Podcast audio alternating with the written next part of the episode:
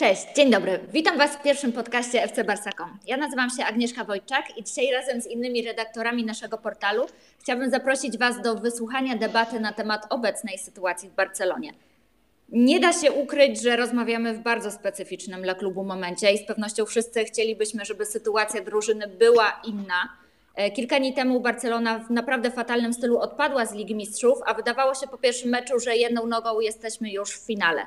E, w ostatnich dniach na FC Barsa.com kibice toczyli naprawdę długie i zażarte dyskusje na temat tego, co się stało.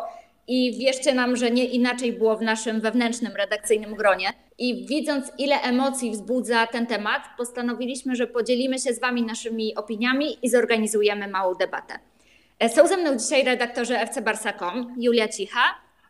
Cześć, dzień dobry. Maciej Szumiński, którego znacie pod pseudonimem Szumi. Cześć wszystkim. Marcin Poreda, czyli Ściach. Cześć, witam wszystkich. I Robert Wojczak, czyli Robertinio. Cześć wszystkim.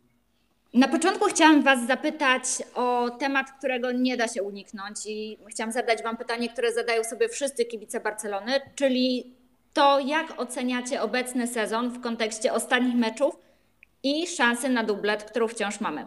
E, w ostatnich dniach pojawił się artykuł z wypowiedzią Joana Gasparta, byłego prezydenta, który powiedział, że Barcelona ma to coś, czego nie mają inne zespoły i musi wygrywać wszystko, a srebrny medal w tym klubie jest nic nie warty. Czy wy się z tą tezą zgadzacie? Czy uważacie, że faktycznie ta, e, nie bójmy się tego słowa, fatalna porażka w Lidze Mistrzów przyćmi nam Mistrzostwo Hiszpanii i potencjalny triumf w Pucharze Króla? E, moje zdanie jest takie, że ponieważ pamiętam jeszcze czasy te naprawdę słabe Barcelony, czyli e, początek e, bieżącego milenium. I mam dużą pokorę wobec pucharów, które, które zdobywamy obecnie i mam pokorę do tego, że jesteśmy przyzwyczajeni tak naprawdę ostatnimi czasy i do mistrzostwa, bo 8 w 11 latach e, do, do zdobywanych pucharów na, na, na własnym podwórku, na, w Lidze Mistrzów. E, natomiast w sytuacji, jaka miała obecnie miejsce, rzeczywiście ten sezon, nawet w wypadku zdobycia dubletu, będzie w jakiś sposób naznaczony tą porażką, tak jak i był poprzedni porażką e, z, z, z Romą. I moje zdanie jest takie, że za 5-10 lat nie będziemy pamiętali, że w tym roku zdobyliśmy też dublet, tylko będziemy pamiętali dramatyczną porażkę z, z Liverpoolem. Nie wiem, czy tutaj się też z tym zgadzacie. Tak, ja bardzo chętnie powiem tak naprawdę to samo, ponieważ no, sytuacja z zeszłego roku i dwumecz z Romą, który wygraliśmy w pierwszym meczu na Camp Nou 4-1, a następnie przegraliśmy w Rzymie 3-0, no, był ciężkim przeżyciem. No, ale z drugiej strony można było w jakiś sposób sobie z tym poradzić, uznać, że wypadki zdarzają się najlepszym drużynom, każdy może mieć e, gorszy moment.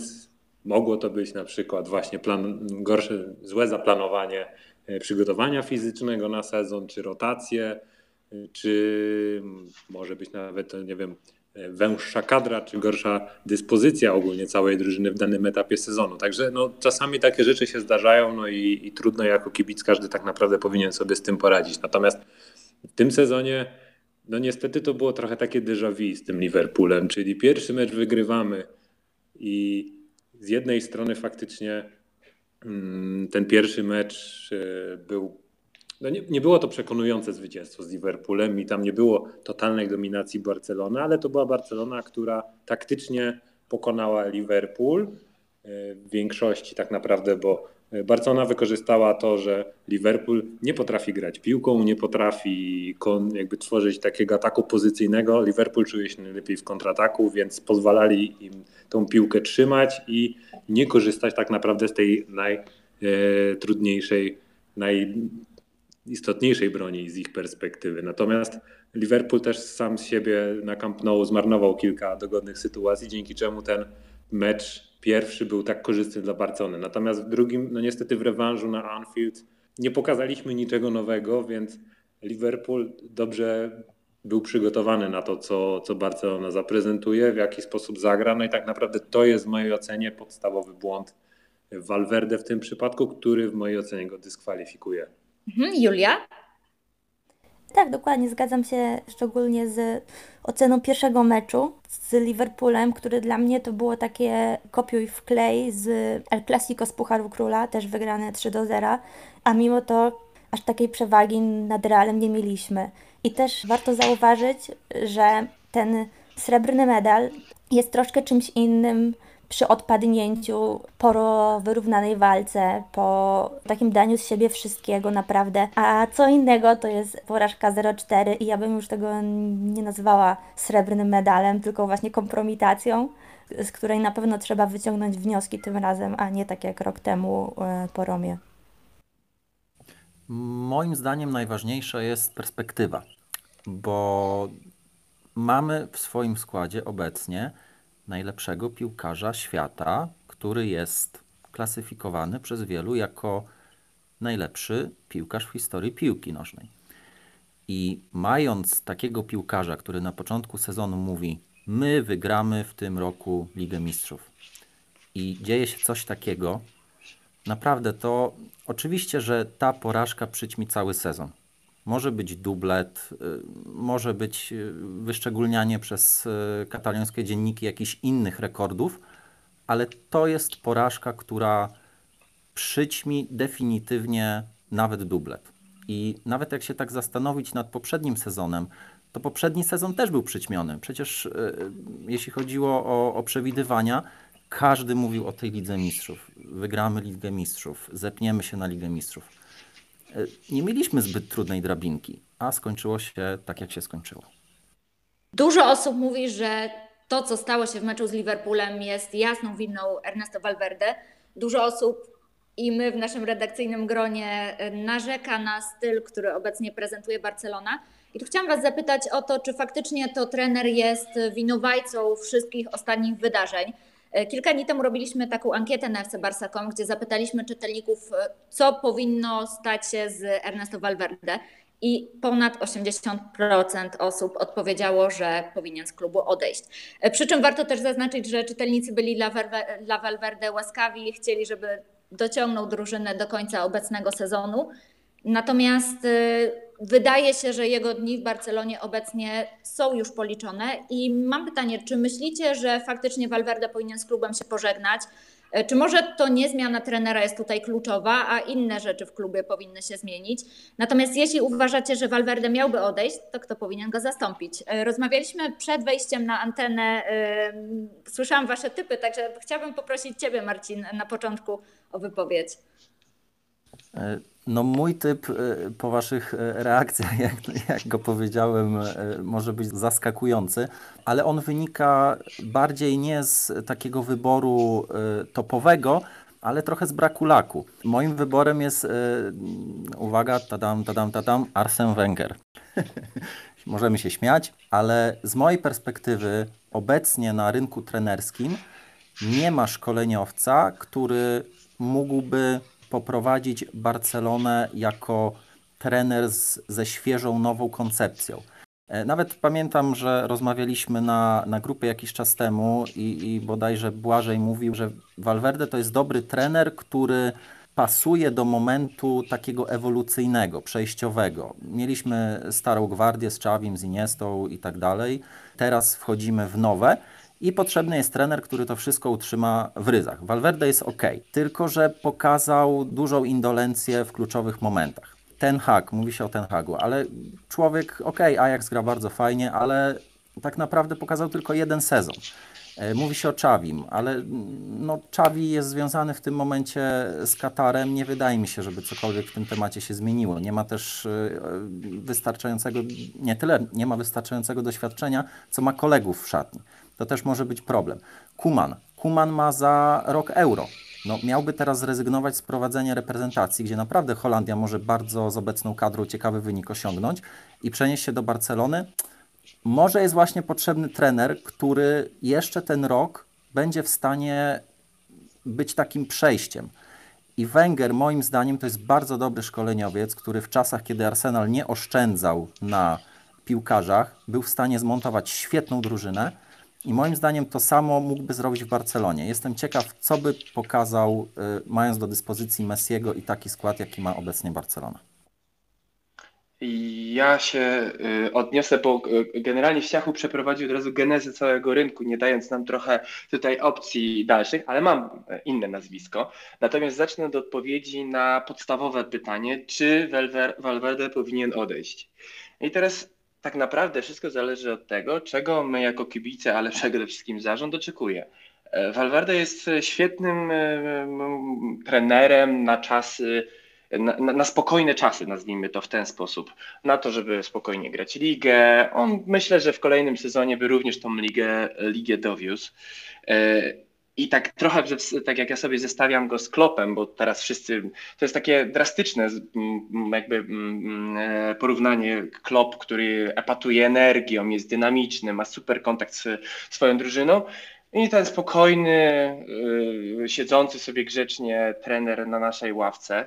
E, ja takie porównanie trochę mam, że, że Valverde jest taki trener, z którym jak nie jesteśmy zbyt dobrze jako student, studenci przygotowani do egzaminu, fajnie kogo usiąść, bo on zawsze zdaje. Zawsze będzie możliwość mm, razem z nim przebrnięcia przez, przez, kolejny, przez kolejny egzamin.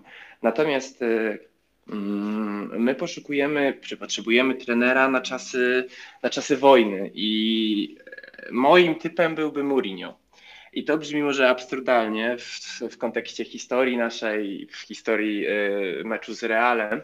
Natomiast Mourinho jest trochę trenerem na czas y, wojny, na czas kryzysu, na, na czas problemów. Być może on by nie potrafił podogadać się z wieloma zawodnikami, a może właśnie tego potrzebujemy. Może potrzebujemy drastycznych ruchów, który, tak, takiego gościa, który przyjdzie i wymiecie tych, których y, chciałby wymieść i nada na to, na to nowy rys. Powiem Ci, Szumi, że zaskoczyłeś mnie tym typem Mourinho, bo to chyba ostatni trener, którego bym się spodziewał w ogóle na, na ławce Barcelony. To już był jeden z ostatnich trenerów wiesz, na ławce Barcelony, jakbym się spodziewał jeszcze 10 lat temu, zanim tak naprawdę trenował Real. Natomiast po tym, co się działo historycznie w Realu, to w ogóle sobie tego nie wyobrażam. Także powiem szczerze, jestem w ciężkim szoku, ale rozumiem taki typ. Z jednej strony, no owszem, ja jestem też zwolennikiem tej e, tezy, że Valverde w tym sezonie powinien pożegnać się z klubem, o ile cały czas nie do końca mnie przekonywał swoją osobą, swoją charyzmą, to wyniki osiągał i miałem nadzieję, że w tym roku jednak mm, tą Ligę Mistrzów wygra, nawet gdyby to było kosztem Ligi czy, czy Pucharu Króla, bo to są jednak zupełnie inne rozgrywki i pokazuje zupełnie inne podejście e, do przygotowania zespołu na taki, taki turniej. No niestety tak się nie udało, więc no w mojej ocenie to główna wina jednak leży na, na trenerze, który nieodpowiednio przygotował bądź zmotywował swój zespół na, na takie spotkanie. No i w kontekście potencjalnych następców takim najciekawszym kandydatem z jednej strony jawi mi się właśnie ten Erik Ten Hag z Ajaxu, który e, drużynę stworzył naprawdę fantastyczną w Amsterdamie, aż przyjemnie się to oglądało. Wcześniej też bardzo ciekawie prezentował się w Utrechcie i też bardzo dobrze z tą drużyną radził sobie w lidze holenderskiej. Także no nie jest to też taki no-name, nazwijmy to. W tej chwili trochę bym powiedział, że to podobna historia i kariera jak Jurgen Klopp, który wypłynął na FSV Mainz, największą karierę zrobił w Borussii, no i w tej chwili e, może doprowadzić do tytułów e, Liverpool. Natomiast z drugiej strony, no Erik ten Hag wciąż to też jest y, pewna zagadka, oczywiście. To, czego obawiałbym się w, tym, tym, e, w tej kandydaturze, to nie tyle jego wiedzy merytorycznej, taktycznej, co bardziej osobowościowej. Nie jestem pewien, czy w sytuacji, kiedy my będziemy potrzebowali naprawdę, w mojej ocenie, sporej rewolucji w zespole, i budowania nowej Barcelony już nie w oparciu o Messiego, tylko o innych piłkarzy, to wydaje mi się, że tutaj autorytet trenerski będzie kluczowy. A taki ten hak może, może, może takiego nie wytworzyć jeszcze wokół swojej osoby. Także z drugiej strony bardzo ciekawą w sumie kandydatorem jest ten Wenger, który nie dość, że jest legendarnym trenerem i abstrahując od tego, co w ostatnich latach osiągał z Arsenalem bądź czy oświęcił sukcesy 15-20 lat temu, to, to mogłaby być też ciekawa kandydatura w kontekście większej roli wychowanków w klubie i wprowadzania młodych talentów, ale może o tym nie, na, na, ten temat nie będę się specjalnie rozwodził, bo jeszcze, jeszcze będzie osobna chwila na to. To jest właśnie bardzo ciekawe, bo to nie jest pierwszy raz, kiedy słyszę nazwisko Mourinho w kontekście zastąpienia Valverde i to może wcale nie być taki głupi pomysł, bo może nie w ciągu mm, roku, ale dwa, trzy sezony e, albo nawet cztery Barcelonę czeka mm, przede wszystkim e, zmiana pokoleniowa. I i tutaj potrzeba kogoś e, z mm, charyzmą, z osobowością, z taką twardą ręką, który będzie w stanie odsunąć troszkę na boczny tor te tak zwane w cudzysłowie e, święte krowy, czyli właśnie te e, barcelońskie gwiazdy. I nie, nie, nie, jestem pewna, czy taki Węger byłby w stanie coś takiego zrobić. Na pewno jedno jest pewne, że Valverde się do tego nie nadaje i ja już byłam zwolenniczką zwolnienia go rok temu po Romie, chociaż to było troszeczkę pod wpływem emocji, ale podtrzymuję tam to zdanie, bo nawet dzisiaj, co prawda marka madrycka, ale opublikowała artykuł, w, w którym zarzuca Valverde, że on nie kontroluje szatni i, i daje piłkarzom zbyt wiele luzu. I to było widać na przykład za czasów Guardioli, który o wiele bardziej kontrolował swój zespół i to też przynosiło y, pewne wyniki i pewien porządek.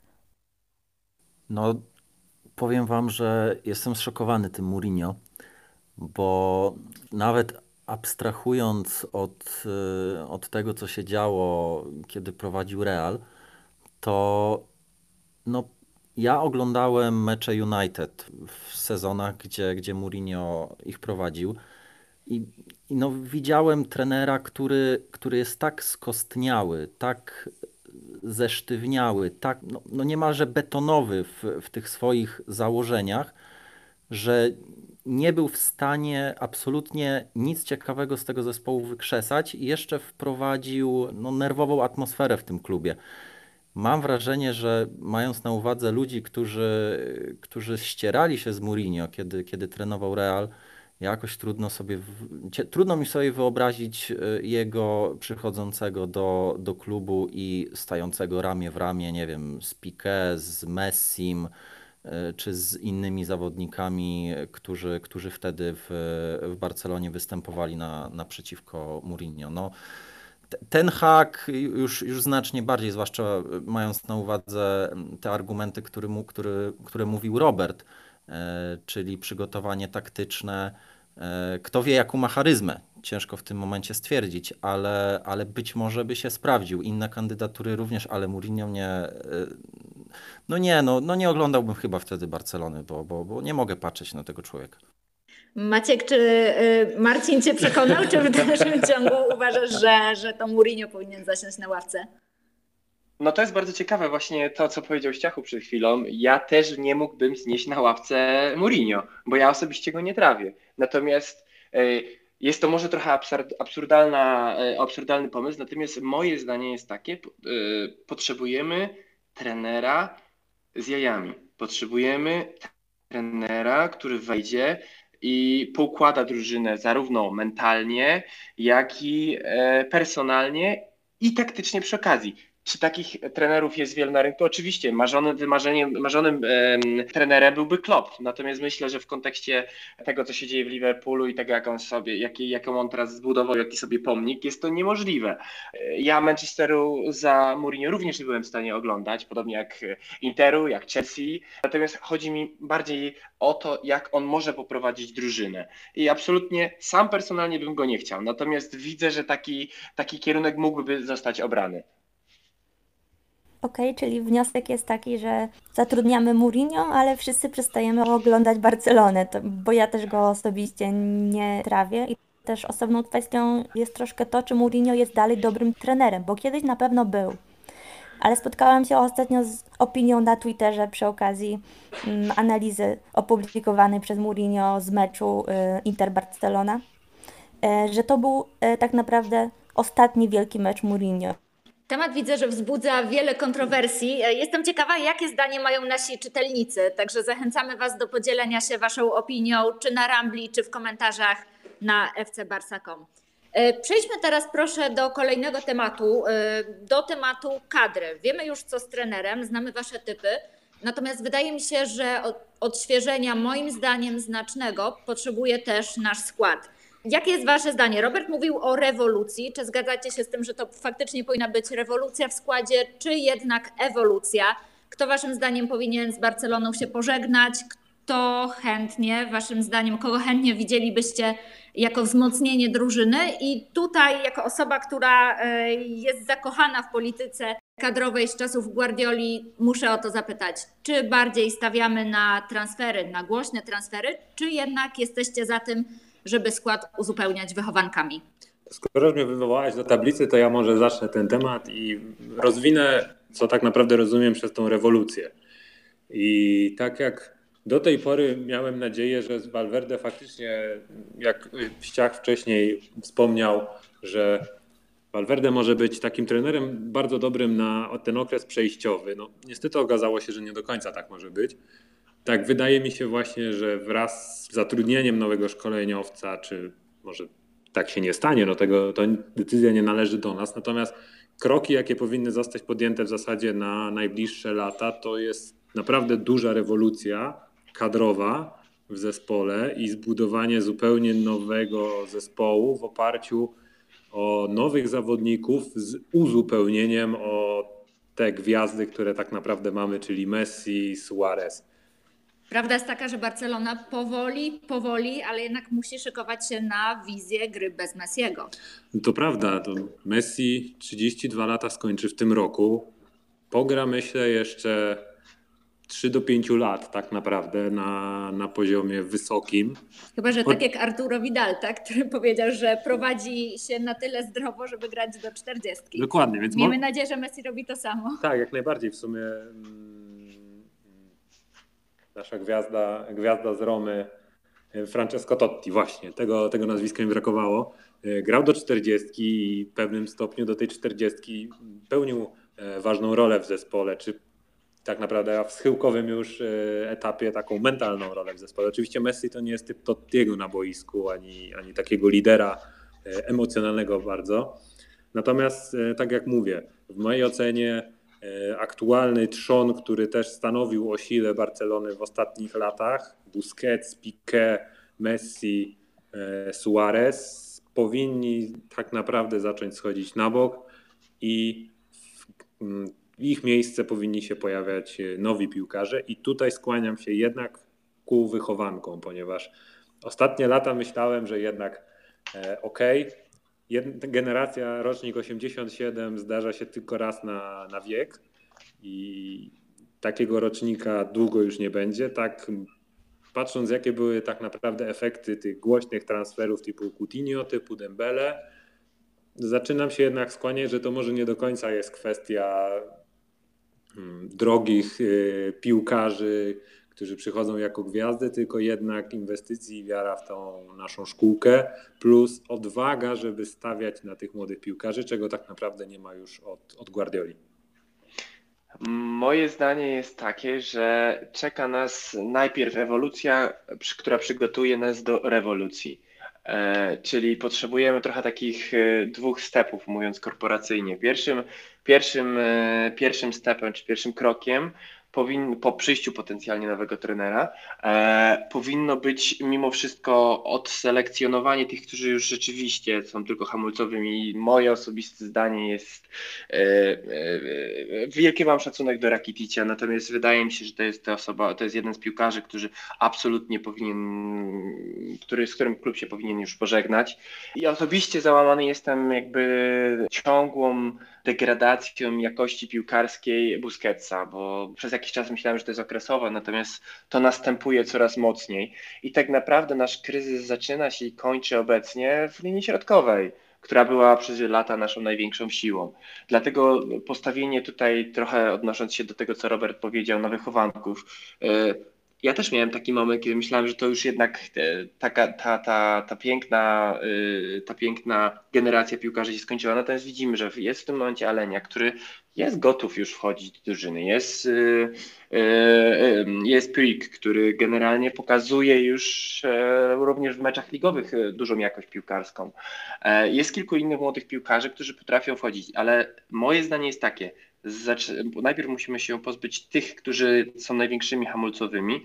Moim zdaniem Piqué, Messi są wciąż gotowi do rywalizacji na najwyższym poziomie, natomiast potrzebujemy wokół nich obudować nowymi nabytkami. Przecież um, Barcelona grając z Liverpoolem miała średnie wieku 29,3 lub 4, a Liverpool 26. To jest jakiś kosmos totalny piłkarski w ogóle i staniemy się za chwilę Milanem, Milanem kolejnym Europy, jeżeli e, nie zrobimy czegoś szybko.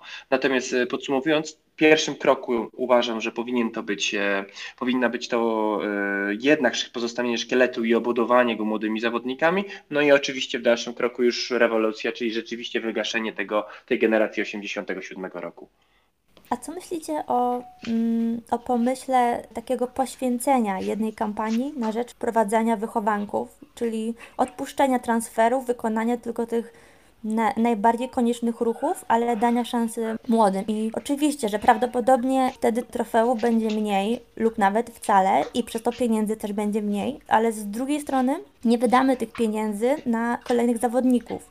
I wiem, że kibice mogliby się o coś takiego oburzyć, ale taki jeden sezon przejściowy, żeby dać szansę młodym z Barcy B, właśnie Ricky Puig, Alenia, który dostaje szansę, ale wciąż za mało i czy to by nie było potrzebne obecnej Barcelonie? Nawiązując do e, pierwszej części pytania, rewolucja czy ewolucja?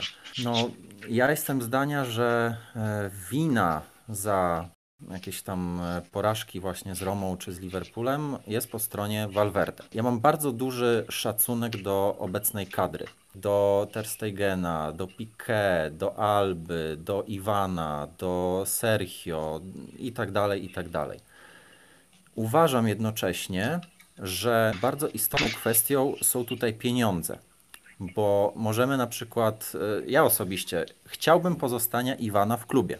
Uważam go za zawodnika klasowego, idealnego do zbalansowania zespołu, ale jego pensja i perspektywa starzenia się daje klubowi wybór. Albo sprzedamy go teraz za 50 milionów, bo o takiej kwocie y, mówi się, mówi się o negocjacjach choćby z Interem Mediolan, albo czekamy, e, tak jak w przypadku Czawiego czy Iniesty, do samego końca i, i zawodnik odchodzi za darmo. Uważam, że mając na uwadze właśnie kwestię finansową, musimy zostawić szkielet, tak jak powiedział Robert, czyli Piqué, mimo wszystko Busquets, Messi i Suarez również, który mam nadzieję, że po tej e, operacji będzie prezentował się e, lepiej niż, niż w tym sezonie i prowadzać nowych zawodników, czyli ci piłkarze, którzy, którzy teraz stanowią trzon, oni dalej powinni być w zespole, ale powinni otrzymywać znacznie mniej minut i nowi powinni otrzymywać więcej minut. Czy wychowankowie poza płciem ja zawsze się śmieję, jak, jak wymawiam jego nazwisko, ale, ale no, widziałem jakiś film, gdzie w, w, przedstawia się jako płć. No to płć. E, więc e, poza, poza Rikim e, no i piłkarzami z, z młodszych roczników, no nie widzę w tym momencie materiału, który mógłby wejść i, i zrobić różnicę. E, nawet, nawet przykład Mirandy to pokazał. Więc skupmy się na tym, żeby przeprowadzić ewolucję, wprowadzać nowych zawodników typu y, De Jong, y, który będzie już, już od przyszłego sezonu z nami, który będzie na zmianę grał z Busquetsem, no i później nastąpi płynna zmiana. Okay, na koniec chciałabym poruszyć jeszcze z Wami temat mentalnego przywództwa w drużynie, e, ponieważ mam wrażenie, że w meczu z Liverpoolem to była jedna z głównych rzeczy, których nam zabrakło. Nie było na boisku piłkarzy, którzy ciągnęliby grę, którzy motywowaliby zespół bardziej było widać wśród nich takie rozczarowanie, rezygnację, może frustrację. Natomiast to, co się stało po meczu, dla mnie, szczerze mówiąc, jest niewyobrażalne. Mam cały czas w głowie te wspaniałe lata, gdy kapitanem był Pujol i wyobrażam sobie, że pierwsze, co zrobiłby po takim spotkaniu, wyszedłby do kibiców z przeprosinami, z jakimś wyjaśnieniem i e, może prośbą o słowa wsparcia. Natomiast to, co stało się w Barcelonie, to, że piłkarze zamilkli, schowali się I tak naprawdę dopiero teraz po kilku dniach pojawiają się wypowiedzi czy też Tegena, czy Sergiego Roberto. To jest dziwne. Nie wiem, co się dzieje w szatni. Nie wiem, dlaczego kapitan nie wychodzi do, do kibiców z jakimkolwiek słowem wyjaśnienia. Jakie jest Wasze zdanie na temat tego, czy Barcelonie w tym momencie nie brakuje troszeczkę takiego mentalnego lidera, czy, czy to trener powinien się nim stać, czy jednak liczycie na to, żeby e, ktoś w zespole przejął na siebie tę rolę? To ja pozwolę sobie zacząć. Później pewnie padną bardziej drastyczne sformułowania, których, nad którymi też mieliśmy debatę długą w naszej e, redakcji. Moje zdanie jest następujące ktoś zrobił krzywdę Messiemu, robiąc go kapitanem czy reprezentacji Argentyny, czy, reprezenta- czy, czy, czy Barcelony. To jest introwertyk, co do zasady. Oczywiście introwertyk, który z drastycznego introwertyka e, ewoluował w troszeczkę może bardziej śmiałego introwertyka, ale wciąż to jest osoba, człowiek, piłkarz, która nie jest, y, nie epatuje energią do innych, nie epatuje, y, nie, ona nie podbiegnie, on nie podbiegnie do innego piłkarza, żeby go podbudować się mentalnie. To nie ten typ piłkarza. I trochę teraz Barcelona jest taką drużyną wymoczków, przepraszam za sformułowanie, ale tak to trochę wygląda. Nie ma jakiejś ognia walki. Mówiąc szczerze, myślałem, że Piqué będzie takim bardziej, bardziej takim liderem, który rzeczywiście wytarga za uszy w momencie potrzebnym kogoś. Natomiast chyba, nie wiem, nie jest to jakoś jego, coś, co jest mu potrzebne, niezbędne, nie czuje się tym też komfortowo. I problem jest wielki w Barcelonie, taki mentalny w tym momencie, bo nie ma też tego impulsu z ławki. I tym właśnie Valverde przegrał z Klopem, tą energią z ławki. Eee, pierwszy meczu przecież taktycznie wygrał, ale w drugim przegrał właśnie tą energią z ławki. I tak samo, e, jeżeli tej energii nie ma ani z ławki, ani nie ma w drużynie, no to przy, w momentach kryzysu drużyna nie jest w stanie nic zrobić. Stoi bezradnie, jak, e, jak e, gdzieś czytałem takie sformułowanie, jak banda e, owiec prowadzonych na rzeź. I, I tak wyglądał niestety ten mecz, ponieważ po drugiej stronie stanęli ludzie z, z nożami w zębach. Okej, okay, to ja się też zgodzę z Szumim, bo według mnie Messi zdecydowanie, mimo całej mojej miłości do niego jako piłkarza, to nie jest typ kapitana, to nie jest ta osobowość. I też, tak jak powiedziałeś, że myślałeś, że być może Piqué przejmie tę rolę, ja zauważyłam taką tendencję, że Piqué mimo wszystko powoli przygotowuje się na tak zwane życie po Barcelonie, czyli już skupia się troszeczkę na innych rzeczach i wciąż przez większość sezonu trzy, trzymał dobrą formę, ale jego głowa jest już troszkę w innym miejscu. I tak jak na, na przykład na La Rambli bardzo dużo osób śmieje się, że Suarez tylko biega i macha rękami, ale według mnie to przynajmniej to jest coś. To nie jest takie chodzenie, snucie się po murawie i właśnie czekanie na, na rzeź, tylko on przynajmniej coś robi, okazuje w jakimś stopniu zaangażowanie i, i, i to w mojej ocenie mm, jest wartościowe. No, ja muszę powiedzieć, że się zgadzam e, z Szumim w 100%, absolutnie. Przede wszystkim jeśli chodzi o, o Messiego, i o jego jakby potencjał do, do liderowania, ale o tym e, będziemy mogli powiedzieć e, za jakiś czas. Druga kwestia to sprawa samego Valverde, który też nie natchnął zespołu. No tutaj nie mam za bardzo nic więcej do dodania, ale ciekawe jest to i bardzo znamienne, że kiedy drużynie idzie, kiedy zdobywane są trofea, piękna gra i w ogóle puchary e, są, są, są na półkę przekazywane, to w ogóle jest wszystko cudownie, piłkarze się przytulają, jednorożce, tęcza, ojej, ach, och, a jak coś nie idzie, pojawia się jakiś problem, to nagle mamy sygnały do prasy, że tak, Valverde przygotował taktykę. Piłkarz, nie wiem, by, była mowa o, o, piłkarzach, że nie bardzo byli do tego przekonani, żeby, żeby Coutinho wystąpił. Wiadomo, że to są takie śliskie trochę e, doniesienia, ale naprawdę zastanawia to, że w momencie takich porażek często, często takie rzeczy wychodzą i musimy mieć to na uwadze, że jednak piłkarze są w kontakcie z tymi dziennikarzami. E, tam naprawdę potrafią być relacje dość, dość bliskie i, i mogą rozmawiać o niektórych rzeczach, które w szatni się dzieją, więc to też pokazuje siłę i słabość szatni. E, jeśli wszystko idzie dobrze, jest ok, jeśli idzie źle, no to się pojawiają problemy, a potrzebna jest właśnie mm, nawet nie tyle może osoba, ale, ale taka atmosfera do przełamywania się w tych kluczowych momentach. I tutaj wydaje mi się, że to jest po stronie trenera jednak. No, no, no, no, trener potrafi dokonać cudów, odpowiedni psycholog potrafi zmienić wszystko, co. No, ja nie jestem jakimś wielkim klopo-psychofanem, ale doceniam to, co potrafił zrobić ze, ze swoim zespołem. E, podobnie Pochettino. Bo można mówić na przykład, że o, Liverpool miał cały tydzień na przygotowanie, a Valverde dostał jedną bramkę i po przerwie było mu trudno, bo 3-0 i tak dalej. No ale Pochettino co? 1-0, mamy do przerwy. Nie, czy tam 2-0 nawet chyba było do, do przerwy. E, mogę się mylić. W każdym razie było 2-0 i wyszli na 3-2.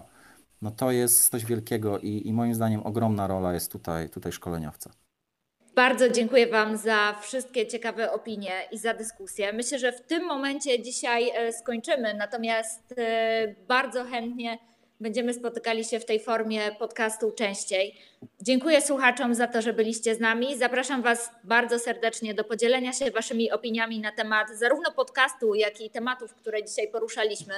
Jesteśmy ciekawi, co sądzicie na temat i trenera, i kadry Barcelony, na temat pozycji lidera w Barcelonie. Także zapraszamy Was na fcbarsa.com, gdzie w komentarzach będziecie mogli podzielić się Waszą opinią. I dziękujemy dzisiaj za spotkanie. Dzięki. Dzięki. Dzięki bardzo. Dzięki. Do usłyszenia.